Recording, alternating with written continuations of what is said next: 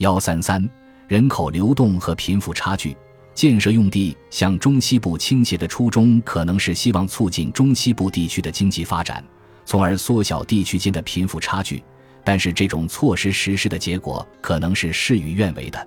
因为大城市的聚集效应太强了，优质的教育、医疗服务和好的工作机会，尤其是创新的机会，都在大城市，所以人们还是会选择在大城市生活、工作，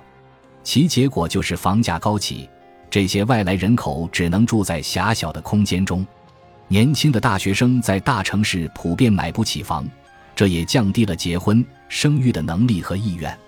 此外，由于户籍限制和高房价，很多农民工也成了候鸟，